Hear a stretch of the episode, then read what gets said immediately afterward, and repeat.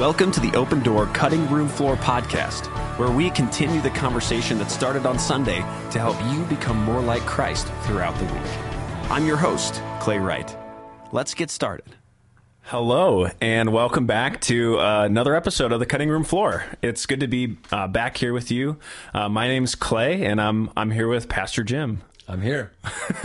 Glad to be here. Uh, so we're Jim. This was your last sermon in this series that we've been in. I know uh, on parenting, and uh, I I remember when you first talked about how we were going to be doing a series on parenting. Uh, I knew it was timely for me personally, and for uh, a lot of folks in the church who are uh, new parents, old parents, and uh, it's been really, really fun and interesting and challenging yeah. to to get into all this. I've learned so much, Clay. I, I really, I just been. This has been some sermons uh, I learn a little bit. You know, I, have I've studied my whole life, and so you know, I I just discover things that are cool. Mm-hmm. And some sermons and series, I just am just being fed so much, and this was one of those series. Yeah, I've so enjoyed it. I don't want to leave it. and uh, it's and of course we're not leaving it just yet. Right, uh, uh, John Jacobs is going to be uh, wrapping up the series on Sunday, uh-huh. Uh, and uh, so we're we're looking forward to that. But um, yeah, it's it's it's been so fun just seeing how the Lord is leading you in your interpretation of these texts. Mm-hmm. And even on Sunday, there were so many moments as we're walking through this next section of the, in the Gospel of Luke, chapter yeah. two, coming toward the end of the chapter, uh, in, in verses uh, 48 through 50, mm-hmm. where we're just capping off this encounter between Mary and Joseph and Jesus after yeah. they lose him in Jerusalem. Right. Um, and uh, I, I there were moments in this sermon where I was it was so clear the interpretation that you were bringing uh, and uh, it was it was so helpful as we're reading through a text that you know even this one I feel like many people just skip over right mm-hmm. because it doesn't seem like on the mm. surface Jesus is teaching. it seems, you know, whereas later on in the Gospels, it's like, oh, this is really good. We want to sit here and really, you know, yeah. uh, play this out and think about it. Well, if people do see Jesus teaching, they they see him teaching the the the rabbis and the mm-hmm. other teachers of Israel, but they don't see him teaching his his mother. Yeah. And, and I'm not absolutely saying he is. I'm just wondering, and, and I think that he is. I wouldn't want to be dogmatic about it, but yeah, we sure. can talk about that. Yeah. So so um, a- as we're just picking up this conversation on the mm-hmm. text, can you tell us a little bit, just as you're reading and as you're studying? Obviously, not not everything that you're reading comes into the sermon. So, what are some things that you noticed in oh. these verses that that you you know didn't make it in? Yeah. Um, uh, well, there's a, a, a, bunch of stuff actually. I mean, some some of these things are, um, you know, just incidental things. They're just sure. trivia, mm-hmm. uh, and so that, that's why it, it, ended on the cutting room floor because it felt to me to be a trivia. Uh, like, for instance, this is. I noticed that there's a, a bunch of firsts and lasts hmm. in this text. Um, and so when I first was thinking about this, I was playing around in my brain about Jesus as the Alpha and the Omega, you know, the first and the last. And I'm like, oh no, there's nothing, there's nothing there. Yeah. This text, but like this is the first words we talked about this Sunday. This is the first words of Jesus recorded. Mm-hmm. Um, it's the first questions of Jesus that, that are recorded. Uh, it's the first question that Mary asks Jesus uh, that's recorded. Of course, you know, because he's 12 now, so we know there's been conversation, but. Um, this is the um, uh, uh, the the here.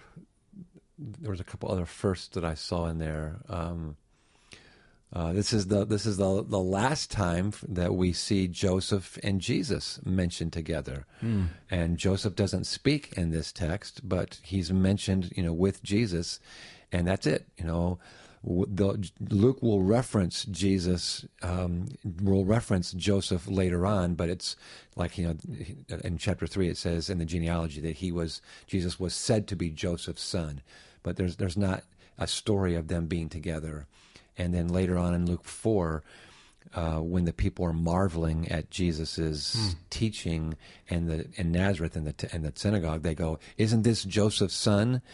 Um, but uh, there's this is the last time we see them together, Yeah. and I I wish that there was interaction between Joseph and Jesus, that Joseph said something because.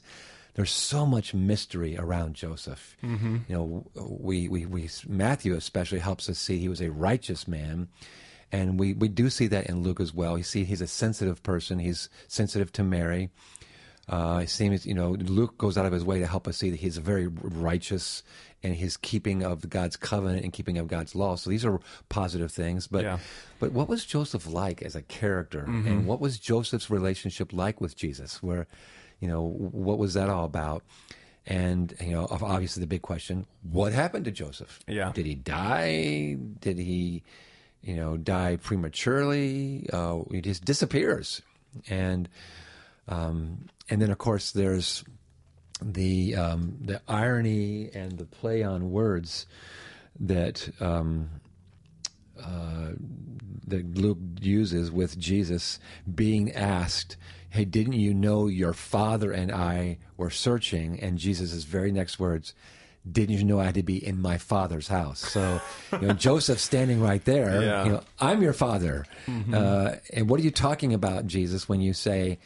I had to be in my father's house. I don't live here, you know, and so there's this beautiful irony and play on words. And I don't know how Joseph and Mary first took that. You know, was that offensive to them? You know, no, we're your parents. You know, I'm your father. This is your father. You know, and so uh, that's that's a very packed phrase. In fact, you know, sometime in this uh, podcast, I want to talk about what does that phrase mean in Yeah. my father's house because it's so loaded. But uh, see, were there any some other firsts? I'm just um, thinking through this text. Yeah.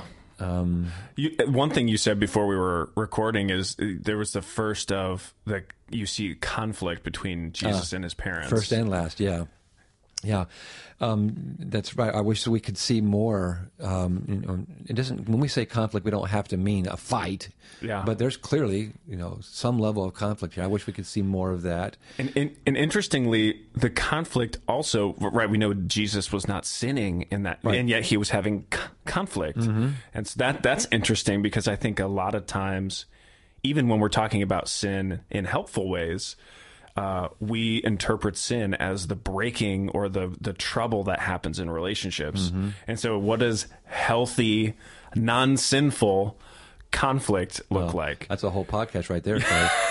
I remember, I remember, and I was pastoring a, ch- a church in, yeah, it was one of the churches I planted in Kansas, and uh, one of the key couples that I had recruited and uh, were building with, uh, I began to just to see there was major tension in their relationship, and they're on my worship team, both of them, husband and wife, and I'm like, hey, there's some tension here. And so I took them aside after a worship practice one night and and said, you know, I, I there's some you know I sense some conflict. I'm not trying to poke around and you know I'm not asking you to expose everything to me, but I sense some conflict between these two of you. And they both kind of drew back. No, no, no, no. There's no there's no conflict. I said, okay, um, tension. I see some tension. Well, yeah, there's some tension, but we don't have conflict. And I said, oh, that's interesting. Well, you know, why are you? Why that word conflict? And they're like, because Christian couples don't have conflict. We're not mm. allowed to. And I'm like, oh my gosh. And I said, oh no, just the opposite. You you need to you do have conflict, but if you're not going to acknowledge it, it's going to create a lot more problems. In fact, that's what I'm sensing right now. Is the tension is because you have unresolved conflict because they had somehow heard teaching that the the godly thing to do was to never argue, uh, to never have conflict, stuff it. That's what it means to submit to one another is you stuff conflict. And I can see how some people might misinterpret what it means to submit to one another to mean you don't ever bring up conflict. But of course that's very unhealthy. Right. And so then I used the phrase they just got big eyes. They were I'm like, you guys need to learn how to fight. And they're like, oh no. And I said, I said, no, but, but I want to redefine what it means to fight. Yeah. And so it was a, just, it was a fun, not fun. It was helpful to them. And hmm. after a couple of sessions with them, their whole marriage, Clay, just changed because they discovered I can voice my opinion without being, you know, without being sinful. I can. It's okay for me to stand up for myself without. That's not a sinful thing, and it just Yeah. brought all kinds of beauty mm-hmm. and intimacy to their marriage because they learned how to have conflict. And so you're so right. If people have in their mind that all conflict in relationships is sin, then they're going to have a real struggle with this passage in Luke 2 mm-hmm. because there's clearly some conflict happening. Right, right. So just, just a word to anybody who's listening: if you've been brought up that that th- there should be no conflict in healthy relationships, that is that is wrong at a very foundational. In fact, one of the greatest ways to build a relationship is to navigate conflict mm-hmm. in a healthy way. yeah, yeah. So again, we can talk about that some other day. I yeah, I've also heard it said, you know, if there's ever conflict between me and God, clearly it's you know it's not God's fault that there's conflict there, and so you know maybe you could read that into this in situation with Mary and and G- Mary and Joseph and Jesus. You know, it's because there is a sinful party in the mix, Definitely. um, but it's you know we know it's not Jesus. It- It's it's just interesting. I I look forward to the day when um, sin is no longer present and we Mm. can see what relationships are going to be like in in those days. Well, Um, if, if you're a good parent, then you'll raise uh, Arden and Nathaniel to not have any sin in their life. And oh, is that the You know, so no, no pressure, Clay, no- on you and Joy. But if you guys are good parents, you know you'll raise them to be sinless. I'm just, just, just, just saying. Yeah, yeah, no, that we've already failed at that, um, and we're not, we're not that far. Art, yeah, we're, we've started to give Arden timeouts because she will, she's starting to hit people, you know, hit her brother and hit us, right. And we're like.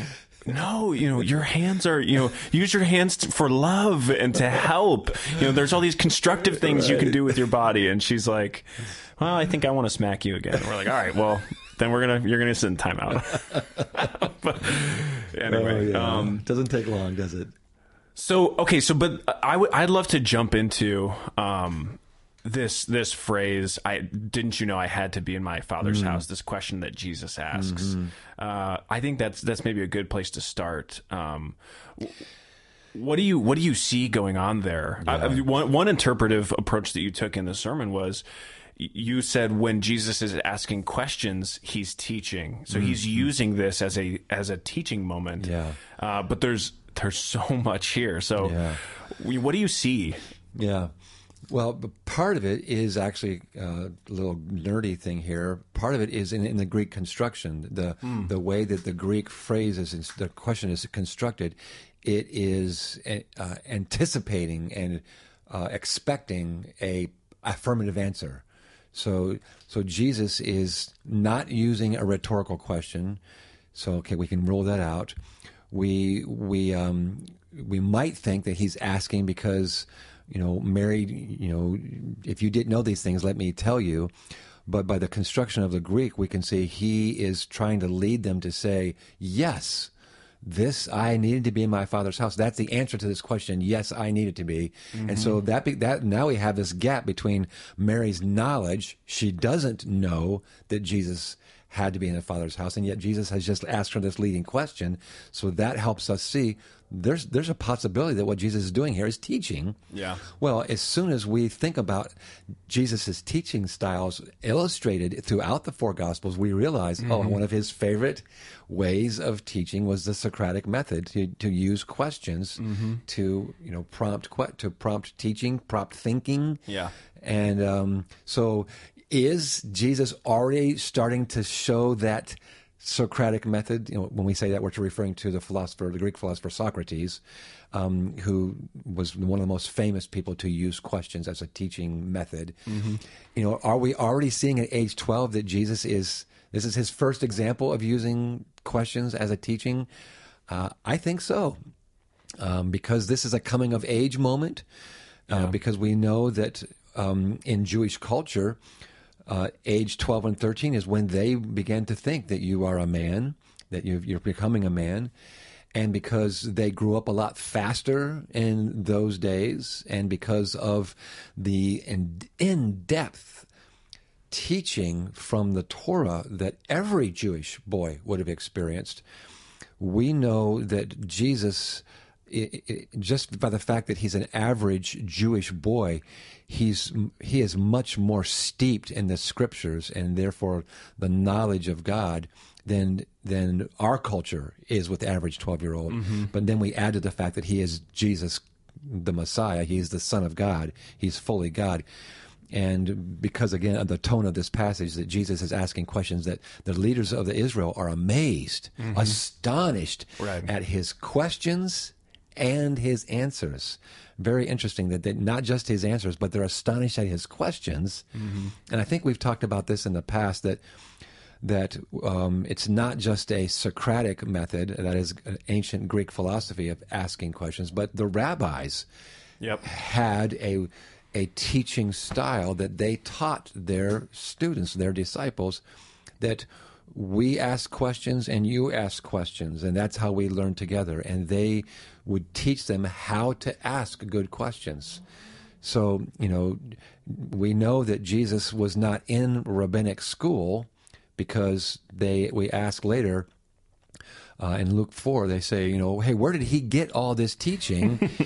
Isn't he the carpenter's son? Isn't he Joseph's son? So, uh, just a little bit more background.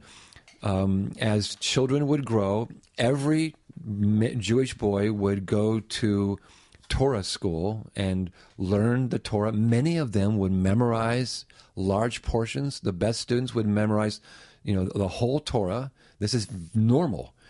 And then around this age, right now, age 12 or 13, um, you would, uh, or actually, I think it's actually earlier, maybe age, age nine or 10, you would choose, am I going to go the vocational route or am I going to go the rabbi route? And so uh, Jesus clearly chose the vocational route to be a tekton, a, a, a stonemason or a carpenter, which is what his father was. So when, when they say, isn't this Joseph's son, they, they're not just referring to the relate the filial relationship between Joseph and Jesus, they're also referring to the fact, hey, this guy never went to rabbi school. Right. He went the vocational route, and yet where did he get all this teaching? And this, where does he learn all these things? And so, um, we keep seeing this kind of spiritual precociousness in Jesus that he knows more and. Yeah. And you know we've pointed out before that the the, the questions that a student asks are, are uh, uh, maybe more of an indication of their intelligence and their grasping of the material than the answers they give. Right. Because the, having the right answers is for sure a sign of you're getting the material, teacher student. But for you to then be able to ask very good questions means that you are gone beyond just grasping the material, and now you're grasping the, the some of the core issues. Mm-hmm. And by the way, can I just say about you, Clay, as you as I've watched you grow up, you know, you used to come to me when you were a stinking 12 year old and you'd ask me questions about the Bible. I don't know if you remember this, but Yeah. I, I remember thinking, who is this kid? Because the kinds of questions you asked me, I thought to myself, this is an unusual kid. Can I say that? You know, this is an unusual kid. Yeah, But yeah. I, I was attracted to that because I'm like, you know, number one, he's smart. Number two, he, he loves the Bible Hmm. and he wants to know the Bible and know God. I saw that in you as a, at a very young age. And Thank you. Yeah. Well, cool. and they, you know, they say the the best teaching prompts lots of good questions. okay, so I'm no. So, thank you. Yeah, I I do. I remember having so many questions, Yeah, and yeah. just I, I still do have like me so too. I'm more Me too. questions than you know. What I found is the more education I've received. Yeah. I, I don't feel satisfied. Yeah. I you know I feel I feel like I have different, deeper, more more, but but still more questions than and, answers. and that's one of the beautiful things that you and I get to experience as being students of theology, Mm-hmm. because there are disciplines in the world where you can plumb the depths of that discipline's knowledge. Yep. Um, and but there are others, you know, obviously anything about science that's you know um, outer space. Um, there's tons we had we don't know, but not every discipline um, is uh, has what's true of theology that no matter how much you dig, there's an endless depth. Yeah. Because theology is a study of God, and God is unlimited, and there's we will never plumb the depths of knowledge of Him. So every theological exercise is just one more step deeper that we'll never get to the end of. Right. Which I think is one of the things that will happen in heaven is that we will even learn more about the character of God, but discover that in all of that learning, there's still more. you know, and is is that what Paul was talking about in Romans eight thirty three when he says, "Oh, the depths of the riches of God." You know, who can mm-hmm. plumb His depth? You know, I think he's exploring that. You know, the more I discover about God and His character and His grace and salvation, the more I'm, my mind is blown, and Yeah. you know, I, I just keep going deeper and deeper. There's more and more, and that's that's one of the uh, things I love about what we get to do Mm-hmm. is there's we will never plumb the depths of the Word of God and, Right. the, and the character of God. And and what's so interesting about that as we as we think back about Jesus as a 12-year-old is is- because we've we've been talking so much about the humanity of Jesus and how he grew. Mm-hmm. He he grew mm-hmm. like he ne- he needed to grow. Mm-hmm. And all these, you know, we're trying to say true things about Jesus, but he's fully God and fully man and it's mm. hard sometimes. And for us to understand and we don't want to unduly emphasize his humanity or his deity because That's it's they're both 100% true, right? right. He's a he's a 200% person. it's you know, it's and so and and yet here we have like this first inclination that okay, he he gets Yeah. something about what's happening. Yeah. Um and and yet we want to resist the you know so so was it his deity at work uh, that's allowing him to say I have a some sort of a self understanding that I am God's son. Or was that his as he was growing he you know was that his humanity that he's having a having a relationship with the father in his humanity? You know what's what's going on with Yeah. Jesus? Both and. Yeah. and, and then yet there's a third thing that's going on as well that is not um, as obvious and that is the work of the holy spirit. Yep so uh, sometimes people look at the beginning of of of, of Luke three, which is the story. Uh, I mean, I'm sorry, the uh, like the middle of, of Luke three, which is the story of the baptism of Jesus, and the, the Holy Spirit comes upon Jesus, and because we don't see any other language like that before Luke three, some te- some people make the assumption that that is when Jesus received the Spirit. In fact, some people actually teach this. That's when we received Jesus received the Spirit. Is at Acts is at Acts Luke chapter three. Um, but that's that's not true. Um, you know, there's pas- there's a passage in the first chapter of Luke that the Spirit will come upon you, Mary, and uh, bring about this conception. Yeah. So, how did Jesus become fully God?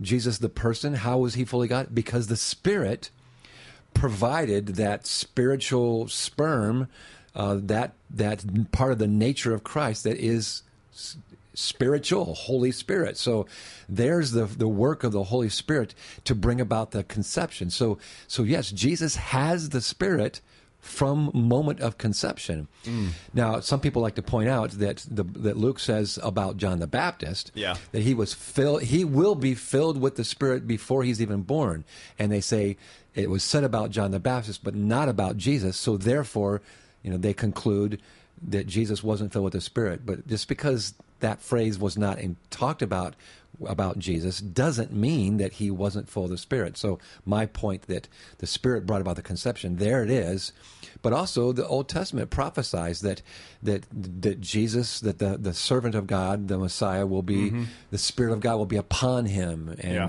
and he will be full of the Spirit. And so, um, and then and then thirdly, um, what we see uh, in um, no, actually, I wanted to. I just I just thought of another thing I should point out.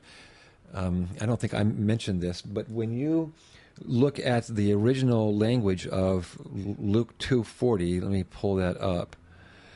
Um, there's a variant reading in Luke 2:40 that says um, so it says and the child grew and became strong. The variant reading is in spirit in pneumatos, and of course, there's no capitals in capital letters in the Greek. So every time you see the word pneumatikos or pneumatos or pneuma, we you don't know is that small s spirit or is it capital S Right. spirit, the Holy Spirit or someone's you know someone's human spirit. Um, or of course even evil spirit, and so so it's interesting. I, I, I think I, I'm not a uh, expert in critical apparatus and um, and making decisions about whether this belongs in the best reading of the text, but I, I lean on those that are, and th- th- obviously if you read. Um, most translations saying the child grew and became strong. Let me see if there's any translations that say strong in spirit.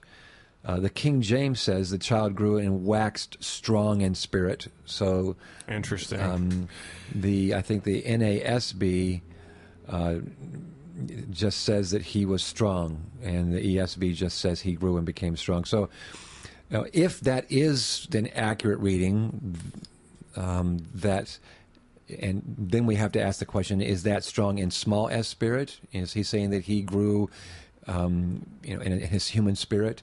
Or is that, that he grew in the Holy Spirit? Mm-hmm. Uh, so again, I wouldn't want to build a theological basis on that, Right. but there is another textual um, possibility that we're referring Yeah. to the Holy Spirit in the life of Jesus.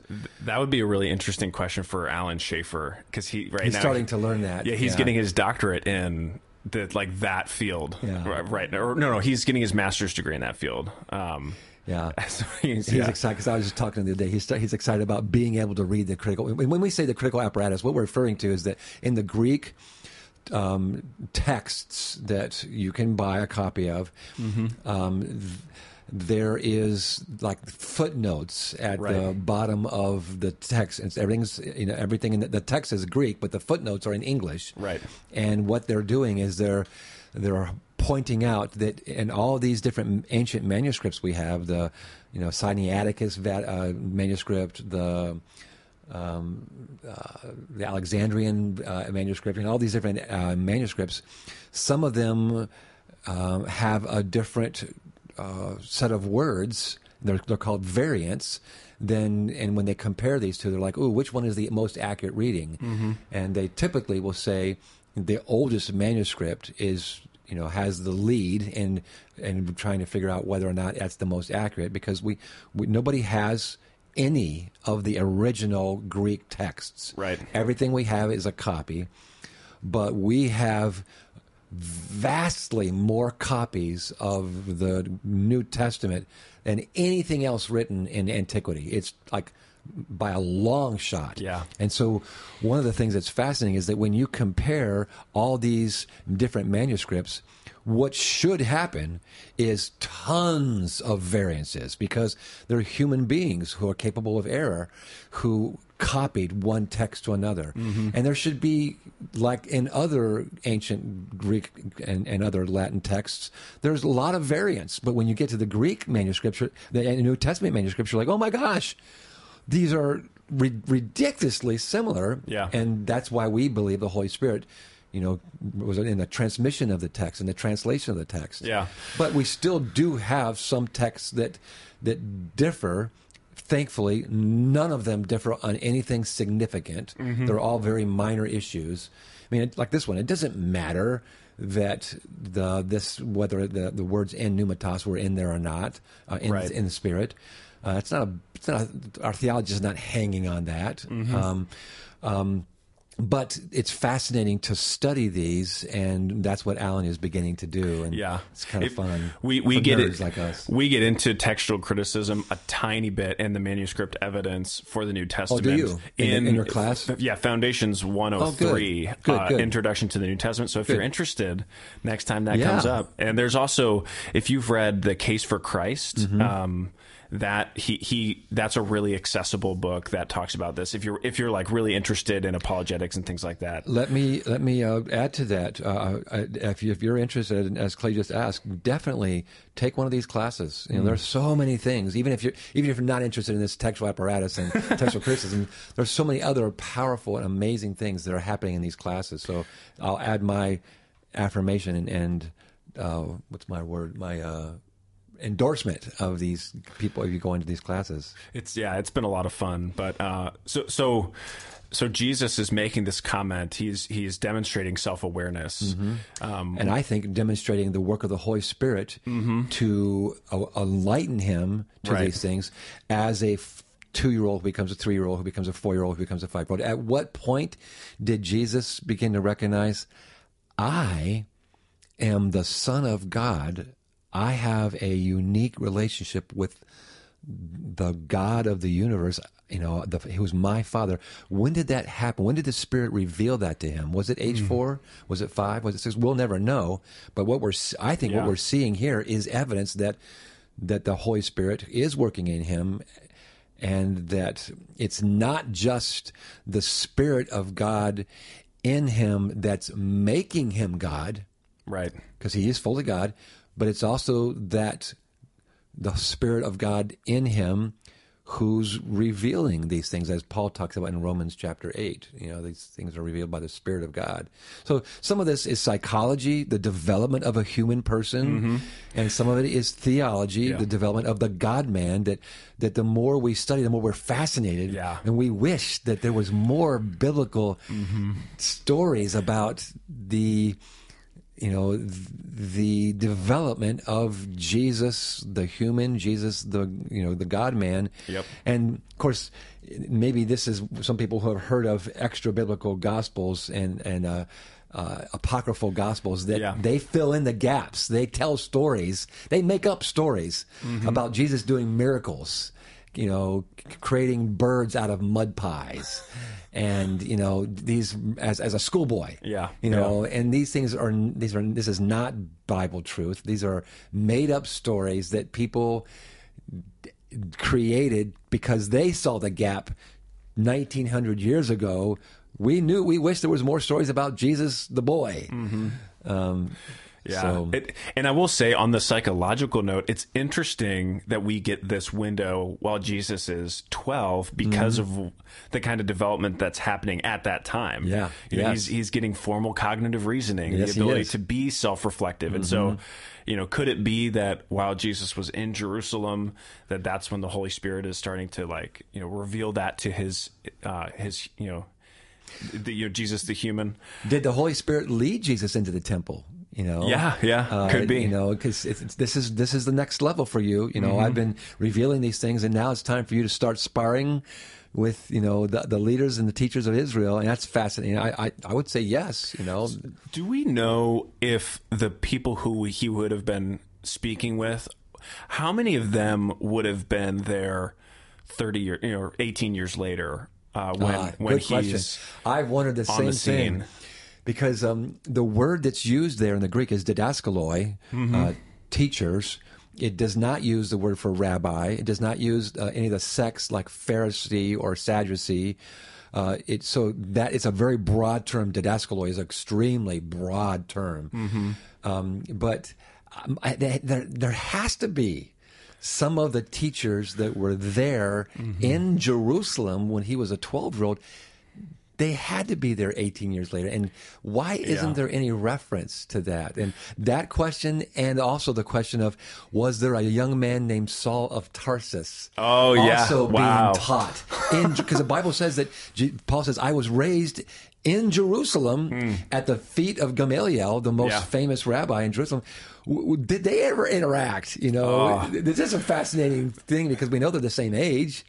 Uh, that would be yeah and you, you know you, you think about like nicodemus and caiaphas who ends up being the high priest. Right. it's like man that's I, I don't know if they would ever take that kind of liberty in the chosen but that would be a fascinating Yeah, there's two big places where I ask this question, mm-hmm. and the first one is is when Herod went to the called for the great teachers of Israel to ask them where When- is yeah, it that the mm-hmm. Messiah will be born, and they answered in Bethlehem. Then why didn't none of those teachers go down to Bethlehem? It's only a six mile walk, which is nothing in those days. Mm-hmm. It, I mean, they, they were feverishly looking for the coming of the Messiah, and there's a, the chance that he might have been born in our lifetime. There's no record that any of those guys went down to Jerusalem to Bethlehem to look for the the, the Christ child. Um, and then the second time, this passage here, that you, you know, it, it, weren't some of these teachers around when Jesus was teaching in the temple 18 years later? And you know, he says, "I taught regularly in the temple," and we see lots of conflict between Jesus and the teachers of the law. Uh, so, you know, yeah, how come no one said, "Isn't this that boy?" Yeah. I think this is that same kid that we saw 12 years, ago, you know, 18 years ago. No, there's no record of that. So, oh, man. yeah. so so another question that I had well, well, let me start it this way. On this note of didn't you know I had to be in my father's house? Yeah. I loved how you applied that in the sermon because for us, we don't have to go into the temple to experience intimacy with the Father. We have the Spirit as believers living in us, mediating that relationship no matter where we're at. And I And of course, Jesus didn't need. Um, you know, he, that's not the only place he could talk to the Father as well. Right. Go ahead. Um, I I have uh, I'm certainly that I've read this text in the past and felt guilty or felt like um, I have to go be in a certain place in order to have that Okay. moment with God. Um, and I loved how you cut through that uh, almost without raising attention to that. But um, I, you know, I don't know if there's a question at the end of this comment, but more just, you know, thank you for the way that you uh, didn't allow people to get bogged down in that. Oh, well, I if if I want to be, be serious about my relationship with God, I need to go pray at the church for an hour a day. You know, it's it's The holy place. as church leaders, it's interesting because we're like, we do want you to, you know, come to church every week. You know, we want you to be here. Um, and yet we we recognize there can be an unhealthy relationship with a place Yeah. where you know you're just going there every time they open the doors because you believe that quote unquote I have to be in my father's house, but in an unhealthy way. um, And depending on what kind of church you grew up in, you know, you might have been yelled at like I was for running in the church, and then the explanation was, "This is a holy place," and you know, and there's some, there is some sense to which that is true. This is. You know, the, the local church building mm. is where the church gathers. And so, you know, yeah, there, there's a sense in which this is a special place, but definitely not like this is holy ground like the temple Yeah. or the tabernacle of the Old Testament. And too often people take the church building and extrapolate its value and its essence as being the same of the ancient tabernacle and temple mm. where God says, This is where I will dwell. And we see s- stories of God's glory coming dwell, you know, coming down from heaven and filling the temple. Yeah. And it's it's just not great biblical theology to say that that happens in a church building. yeah, Uh, even but- though we sense His glory and sense His presence. Absolutely, and because it's it is good biblical theology to say that the the closest analogy to that experience is the body of the, Mm-hmm. The believer and the Yeah. gathering of the believers. right, and so it's you know when we gather in you know at four three two seven five you know Telegraph, Telegraph Road, or or where there are other campuses. Mm-hmm. Um, it, it, it that is a it's a, there's a holy moment happening Mm-hmm. in the assembly of people who are together. We you know we together are the temple of the holy spirit which that's one of the analogies that paul uses for the church in ephesians. And uh and so there is it, the, like we are we you know we carry that presence of God with us by the Spirit, um, and by the grace of God, and so it's, I, and, and it's also true that that isn't it true that you have walked into a building? It may or may not have been a church building but you've walked into a building and you sensed a presence. You know hopefully a, a good presence. Where you know so you know i've i've walked into a warehouse that was being used as a gathering place for Christians in a conference and I could sense palpably there there's there's the presence of God is here, and, and I, I would acknowledge that and affirm that. Yeah. But I but what we're saying is that God's presence is not dwell in the local church building because it is the local church building. Right. If you sense his presence, it's not because of the bricks and mortar, it's because of the presence of the people of God exalting God. Yeah. And, and there is, we, we don't have time for this conversation right now, but you know, I, I, there, there is, I think, room to talk about, you, you, like you and I have visited cathedrals in Europe Yeah. uh, together before. Yeah. And, and there is something interesting and, and worshipful going on with architecture and, and those sorts of things. And, you know, I, I, I've gone to mass. Creates awe in you. Yeah, and, and, you know, I've I've attended mass at Catholic churches with friends before, and they, you know, there's a whole thing going on there where they're, you know, they've got holy water and they're Mysterium. they're bowing toward the tabernacle that they have in the, you know, in the front of the the church building, and every time they pass it, you know, there's like these different things that they do, and that's uh, that's some there's there's something interesting that's I think worth having a conversation about there, but it's not not in the same sense that you know we don't want to connect the temple and the the, the church building. We we are the closest closest analogy, and in our gathering, um, yeah, And that phrase, in my father's house, is loaded with lots of other goodies as well. I mean, we, we pointed out that that in that phrase, my father's house, is a reference to the relationship between Jesus and God the Father. And so we're learning something about the character of God. In that phrase, we're learning something about the character of God that was revelatory.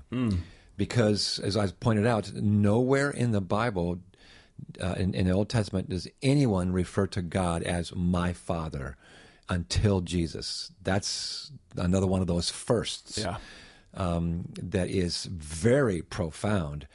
Um, and so it it helps us see something about the character of God. It helps us see something about the relationship between Jesus and God. And um, I, I, I made a kind of a big deal out of inviting people to press into that, especially those people in our church who are very educated in the Word of God, who know a lot about theology, and who would pride themselves on. I can accurately explain to you the you know that God is Creator, that He's holy, that He's omniscient, these these attributes and characteristics of God. But you can get all of that right and miss the intimacy of the fatherhood of God, which is one of the unique things that Jesus brought to first century Jews and to us is revealing the Father and all that that means. And um, it's just so beautiful.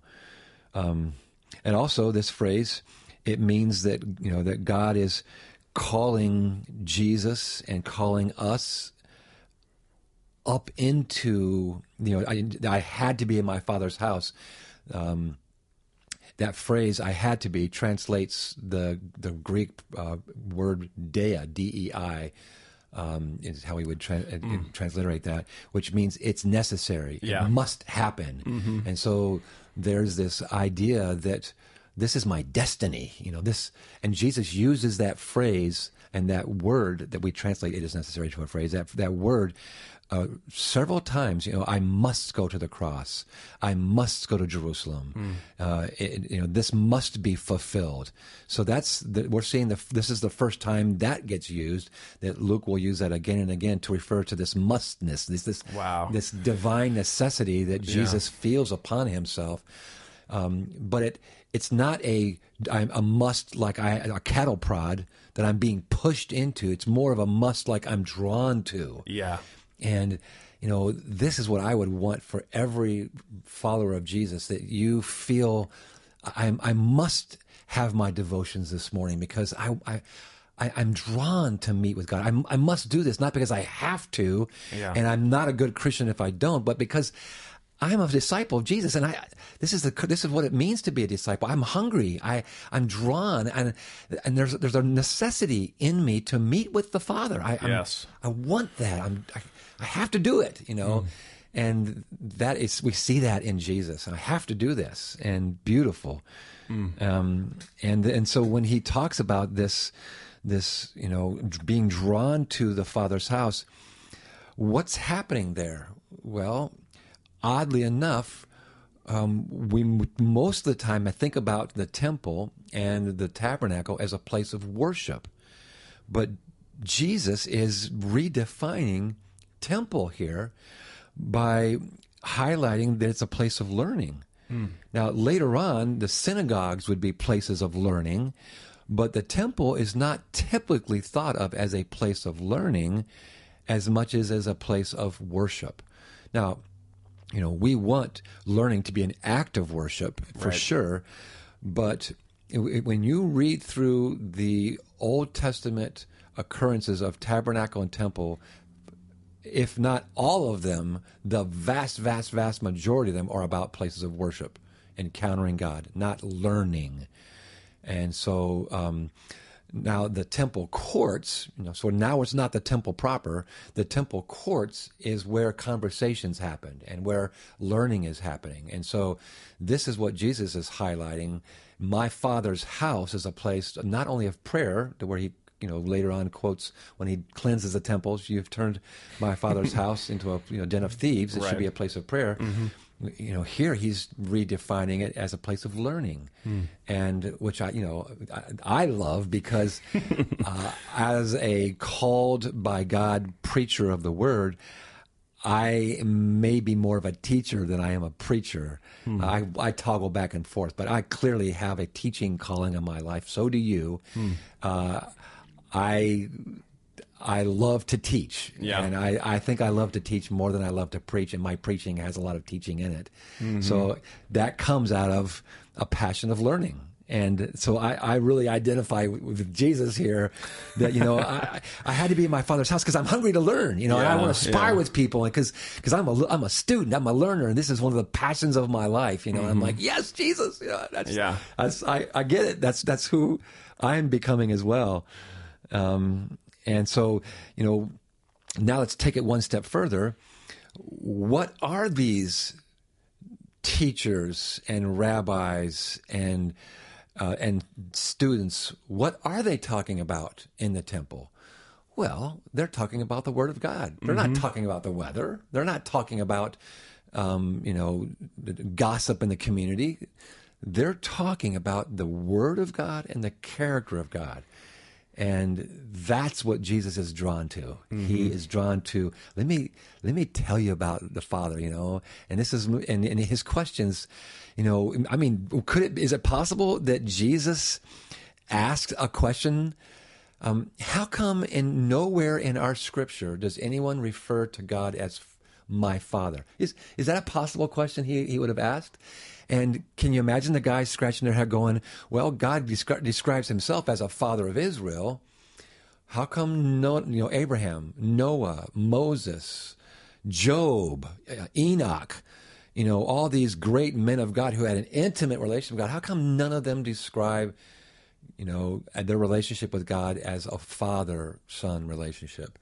Or did they say to Jesus, if he asked that question, you know, you're on the edge of blasphemy because you know that's too you're making G, you're making God the transcendent holy God too, familiar. familiar, yeah. You know how, what kind of questions did he ask? Wouldn't you love to know? Or, or you know, because this is right after Passover, yeah, Yeah, yeah, And so exactly. you know, is Jesus reflecting on the sacrifice and Hmm. Reflecting on you know, I, I, yeah, Oh, I mean, I would just I would just love to know just one of those questions. yeah, yeah, But you know, we do know that they're astonished by them. Mm-hmm. So these are learned, brilliant, studied, seasoned men of the Word of God, and they're astonished by Jesus's questions. Mm-hmm. Yeah. wow. Uh, yeah. So, you know, so that that causes us to ask, you know, how hungry are we for learning mm. the, about more about the character of God, or are we satisfied? I got my theology down. I, I know what I need to know. Hmm. You know, it- you know. Just th- those of you who are listening to this, ask yourself right now, what's my hunger temperature? Do I am I hungry? Am I hot to learn? You know, is that a passion in my life, or am I cool in my desire to learn? Um, measure that in your Yeah. life, and is there a hunger to know more of God's word? And is there a hunger to know? Oh, what does God want from me? You know, uh, I would, and and if you would, if you evaluate that and go, wow, it does feel like that's a little cool in my life, then maybe you can pray a prayer I've prayed before where I knew I needed to desire God more, but to be honest, I, I wasn't in those moments. And so I said, God, give me the desire to desire you. Yeah. You know, did you hear that that prayer? Oh, yeah. Because I know I need to hunger, and I know I'm not. I'm being I'm being honest. So would you help me? You know, light that fire. Give me the desire to desire you, and God will answer that prayer. Absolutely. I the, one of the things that I really latched onto in my early 20s was that because I wanted to want to pray more. And I came to I I came to the moment where I realized I cannot manufacture in myself a desire to pray. Yeah. Uh, and when I try, it's not, it, you know, it's meaningless. It's, it's not, it does, that's not how it works.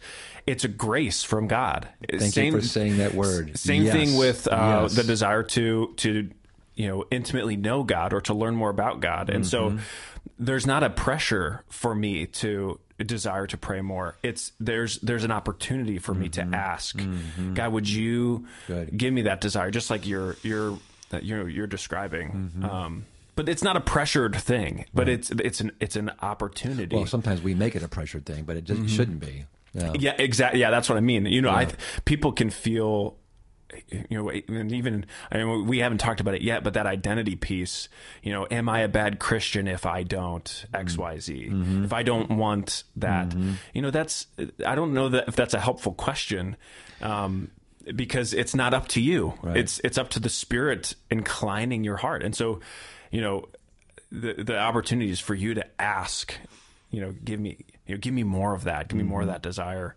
Um, I think when when we when we don't cooperate with God's grace, I think that's one more ill example of what Paul meant when he said, "Do not receive the grace of God in vain," Mm. because God is giving you the grace to hunger. He is giving you the grace to draw, but you're not cooperating with it, and so you, you're getting that grace, but you're not cooperating with it. Yeah, you're yeah. receiving it in vain. absolutely. Yeah.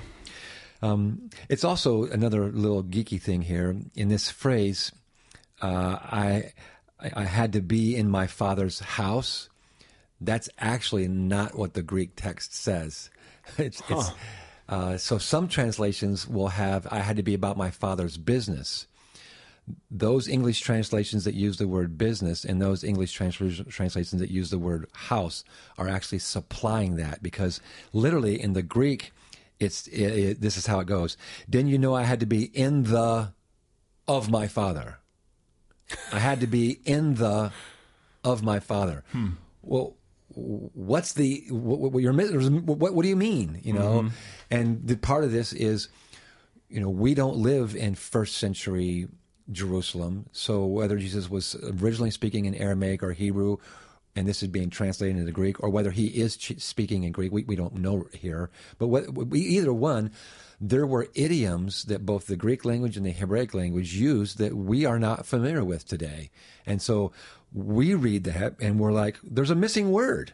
Mm-hmm. But they would have read that two, 2,000 years ago and realized that this is an idiom that basically means I had to be in my father's presence, or I had to be in my father's house, or I had my father's business. And since we don't know those idioms because we're not living 2,000 years ago, we, we, we try to supply that so the, so the English makes sense. Right. And, you know, so some people, they, they, I've heard people say, you shouldn't trust the NIV because it adds words that are not there. And, and, you know, this could be an example. I've never heard anyone give this one as an example, but if they don't add the word, it doesn't make sense. Right. So, you know, translating from one language to another, especially an ancient language into a modern language, it's not as easy as it sounds. It's not Yeah. a simple replacement of one word for another. And furthermore, for those people, the, the King James, because usually those people are King James people, the King James does the exact same thing. It mm-hmm. adds words, it supplies words. Why? To change your theology? No, to make it make sense because we're not just translating words, we're trying to translate meaning. You know, Yeah. what were they trying that's that's the purpose of words. that words don't have an end in of themselves. Words only exist to communicate meaning. Mm-hmm. So, you know, you know, these people that get all upset about, you know, focused on just the words, you're missing the point. You know, Yeah. God's revelation is not focused on each word; it's focused on the meaning that those words convey. And Yeah, it, yeah, it's interesting because we you know we hold that every word is inspired, Mm-hmm. yes. and yet they they don't ha- have meaning in a vacuum. Like in Right. another, each they it's you have to read sentences and you have to read paragraphs Mm-hmm. exactly. uh, and and that's what the English is trying to do. That these translators, that's their task. Is they're they're asking how can we communicate well Mm-hmm. uh, what these words are are trying to communicate because it's not just a code. You know, it's not a one to one. I I remember uh, I, there was a moment when I when I first realized that like Spanish is not a code for English. It's a completely different way of Right. communicating. And Greek, you know, English is not a code for Greek. Uh, it's not like uh, you know you, they used to give you these assignments in school where you'd have pictures that you know are a code for English letters, and you have to translate it. And Right. that's not how language works, really. Right. You know, and and so we're we're trying to make all these provisions to accurately communicate the revelation of God. Yeah, and, and it's a good argument for why we need world class scholars working together in teams to give us fresh translations. Yeah. Uh, um, my biggest argument for that is actually the doctrine of incarnation. Uh, that when God wanted to reveal Himself to humanity, He felt like the best way to do that was to uh, send Jesus incarnate in the flesh so that the spiritual nature and character of God can be grasped, more of the spiritual nature of God can be grasped in the physicalness of a human being. So incarnation is essential to our you know, understanding of God.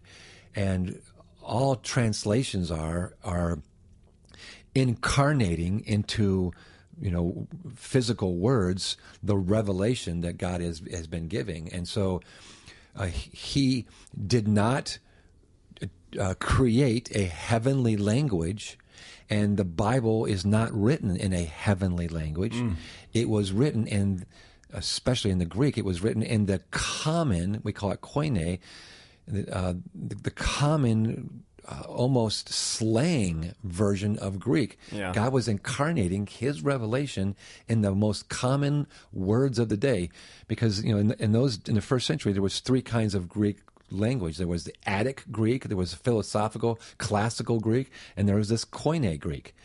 And when I first heard this taught, I assumed that the Bible would have definitely been written in classical Greek or philosophical Greek because it's high and lofty. And when I was told no, the Bible was actually written in the slang Koine language of the day, I was surprised. But that is a powerful truth that God makes things as simple as possible. He incarnates truth in the flesh of Jesus or the words of God because he wants us to understand.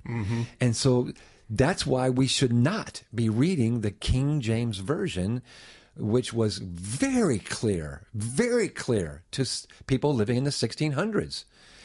Um, but is not clear to people living in 2023 because Yeah. we don't speak in Elizabethan English.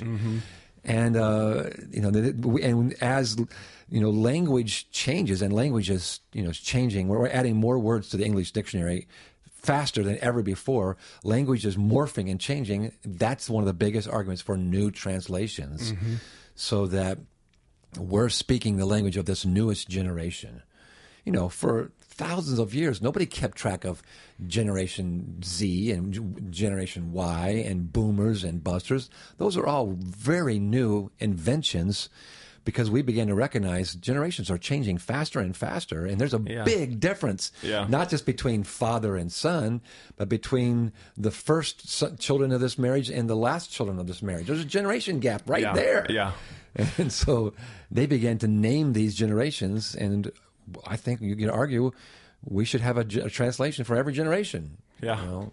Yeah, no, I, I hear that. And I- it's so, I, I was actually earlier today looking up a passage to try to incorporate it into a document I'm building. And I was, so annoyed scrolling through all of the translations because it was in I was trying to get it into the NIV and I you know I'm squinting my eyes trying to find it in the midst of you know you know dozens and dozens and dozens of translations that are available on the Bible app um, and I had like this moment within myself of like, are you scoffing at the number of translations? And I'm like, maybe a little bit, but I shouldn't be. Right? This is a good project. Like yeah. this is a good thing yeah. to to have because it's it's helpful to people. But at the same time, I know it can feel overwhelming. Like my my neighbor is he bought his first Bible last year, mm. and uh, he's he's been reading through it, and he asked me what you know, where do you even start? You know, what translation do you buy? So that's a, that's another conversation we talk about in the foundations classes. But um, cool, yeah, the NIV, the NLT, those are those are all. I love helpful. I love it when a new Christian or a developing Christian finds a translation that that they begin to get because mm-hmm. it brings me back to the first Bible I got was when I was five years old. I got a King James version, and then I won a Bible con, a Bible memorization contest and got an RSV.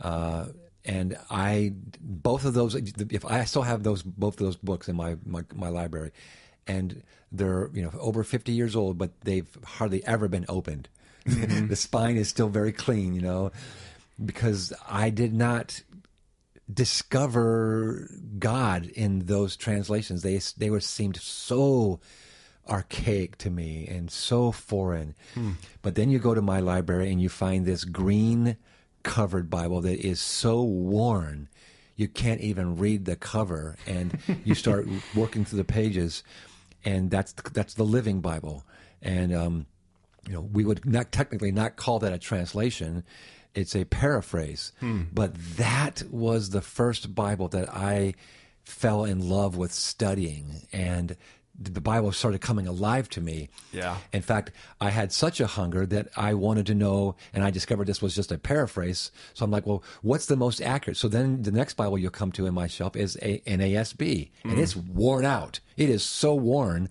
because that was my first study Bible. It's not a you know, as we talk about study Bibles today with notes in it. It was just the text cross reference, but that the pages have fallen out of that Bible because I devoured that as a high school kid.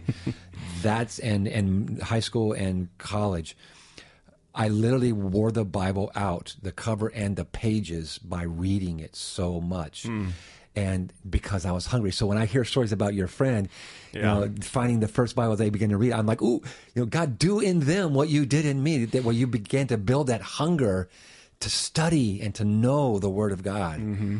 Oh, I love those days. I love yeah, those days. Absolutely. And I, yeah, I've got another friend who has come to the Lord recently who has had that experience with audio, with an audio Bible. Ooh, that, cool. that, that you know it comes with like explanation and uh-huh. notes, and so he'll listen to it, and yeah. then yeah, so that's that's been really cool. Yeah. Uh, but anyhow. Any any we we uh, should probably wrap up here, but any any last uh, comments, you know, on the uh, on the on the series or on this text, right? Oh, this gee, is you know on, we're we're wrapping up. I, I uh, and obviously because right, this is I, I am excited because this is where the real work begins. Yeah, because it's it, this can be a nice series.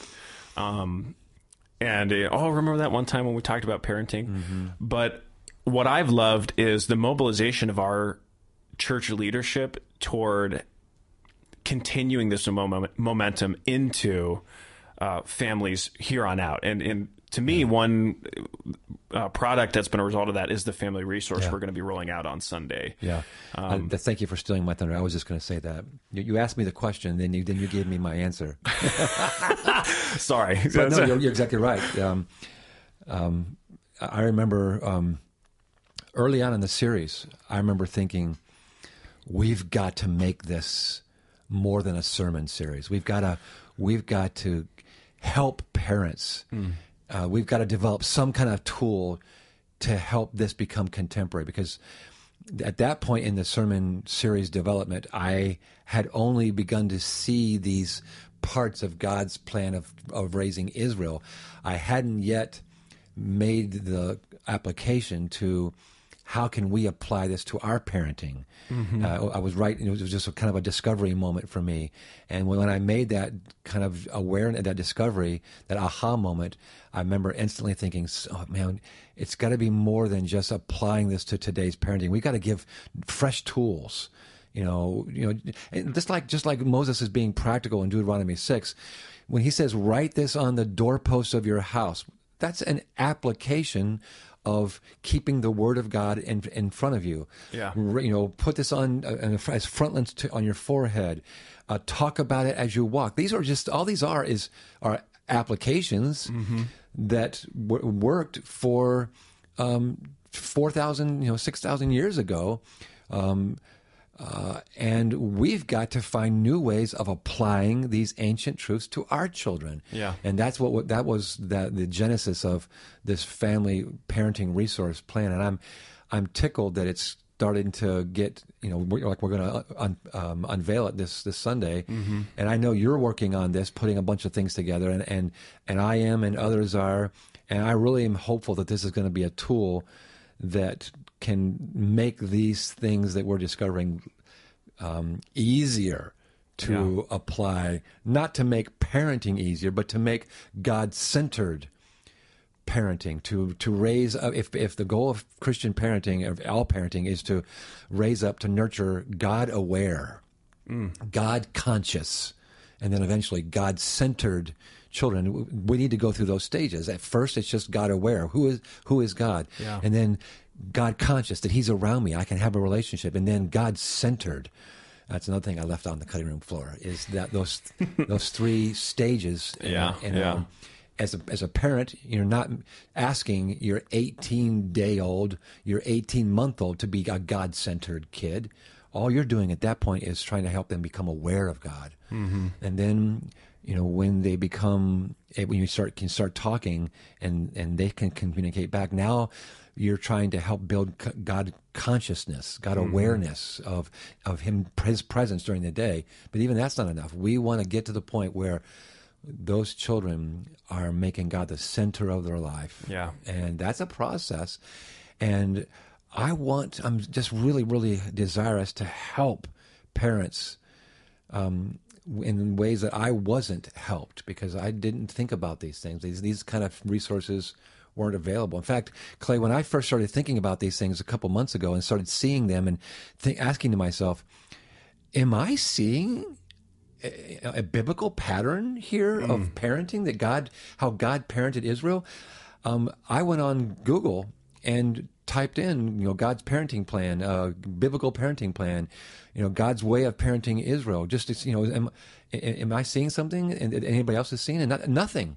You know, when I every time I type in God's parenting plan, I get somebody's, you know, putting together Ephesians six four with Deuteronomy six and you know Psalm 78, wonderful verses. I've used yeah. them, but it's more of a global Old Testament, New Testament, uh, putting some pieces together versus what I think I'm seeing that that God Himself is actually displaying.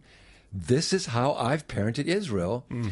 and there was enough clarity that Joseph and Mary were following that. Yeah. And is there is there actually more to that?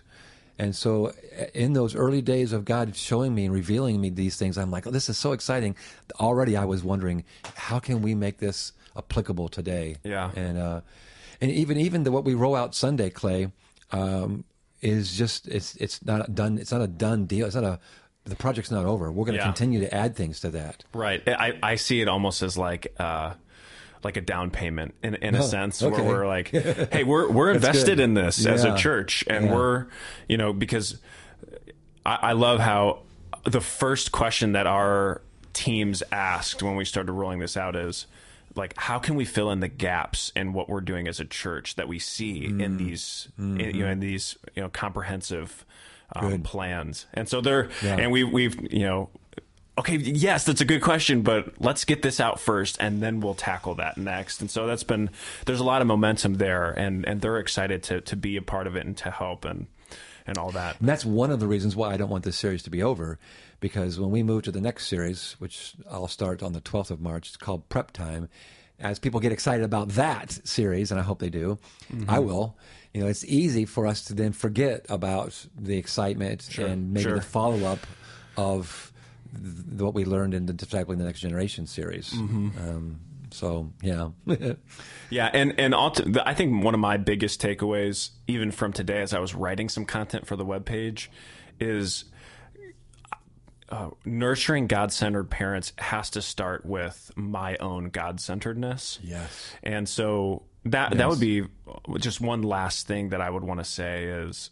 Um, the, the best thing that one of the best things you can do for one of the best things I can do for Arden is to be a grounded man of God. Yes. uh, A because passionate pursuer of God. Yes, so much of that is going to leak out of me. Exactly. And, and if if it just becomes about a book that I read to her at night, Yeah. um, she'll be able to see through that.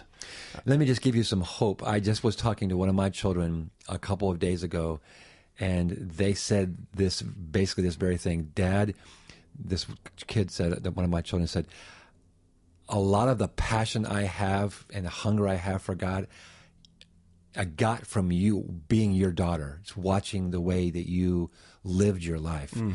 I did learn a lot from the things you taught me on purpose, but my passionate pursuit of God, I picked up from living in your house. Yeah. And I'm like, I, I, can think of a few things that made me more happy as a parent. That, that's that's what you're saying right now. Exactly. That's what you want for Arden and Nathaniel. Absolutely. You want them, and, and, and that's the heart and soul of discipleship. Mm-hmm. Discipleship is not just learning data and information. Yep. It's being transformed. So we say follow Jesus to learn from Jesus, and sometimes we say learn Jesus. Yeah. To become. That's the transformation. To become Yeah. like Jesus. And and that's a prayer worth praying as you raise your your as you raise Arden and Nathaniel. God, you know, pass on a hunger for you and your word to my girl, my my girl and boy. Yes. Oh, yeah. oh. Yeah. And that yeah, and that's also why discipleship can't live only in a classroom. Oh, and it oh. has to be you have to share yourself. And, and that's why we say that discipleship, maybe the best place for discipleship is the home. Yes. Which I think the first time I said that, I saw some people kind of like, no, it's got to be the church, surely. Nope. It's the home. Yeah, it's the place you live. yeah, yeah, and and yeah. So may may we be people who are living with others in a way that we're leaking the love of God and leaking passion for God uh, in, in a way that it, it becomes a part of how we relate to one another. Um, Amen. I you know I pray that for our church that that we we our culture is all about discipleship, uh, and and what that means is we're we're leaking this passionate surrender, passionate pursuit, passionate love. Uh, when I pe- lead people on the um, off-road discipleship retreat, which is coming up in April, I'd love for people to come to that. One of the things things I teach there is that uh, in John, I think it's John three twenty two, Jesus says to his disciples, uh, "Let's go uh, out into the wilderness, into a, a remote area, so we can spend." So, they, so he could spend time with them. Yeah. And that phrase, spend time with them, it translates a Greek word that can be used to mean the word rub. Mm-hmm. So to rub off on. And so the, the picture there is that Jesus says, as you spend time with me in an intentional way, I will rub off on you. Mm-hmm. Well, that's discipleship. Yeah. And that's, that's Absolutely. That's and that's parenting. And so maybe let me say let me add to that. May Jesus rub off on us in such a way that he rubs off of us onto our children. And Yeah. we actually take on more of the character of Jesus. Amen. Yeah. Well, let's uh, let's leave it there, Jim. Thank you so much. And uh, if, if you're listening, share this podcast. You know, they're, they're Spotify and Apple Music. Uh, they make it real easy, or Apple Podcasts, I guess. They make it real easy to share episodes. And so, if you found this helpful, share it with your friends who are parenting, or uh, leave us a little review. It just it helps us bring more people into the conversation. Uh, and un- until next time, we'll we'll log off. Amen. See ya. Thanks so much for joining us for this episode of the Open Door Cutting Room Floor podcast. But don't let the conversation end here. Find a group where you can deepen your roots at connect.opendoor.tv. And don't forget to submit your questions to podcast at opendoor.tv. Have a great week, and we'll see you Sunday.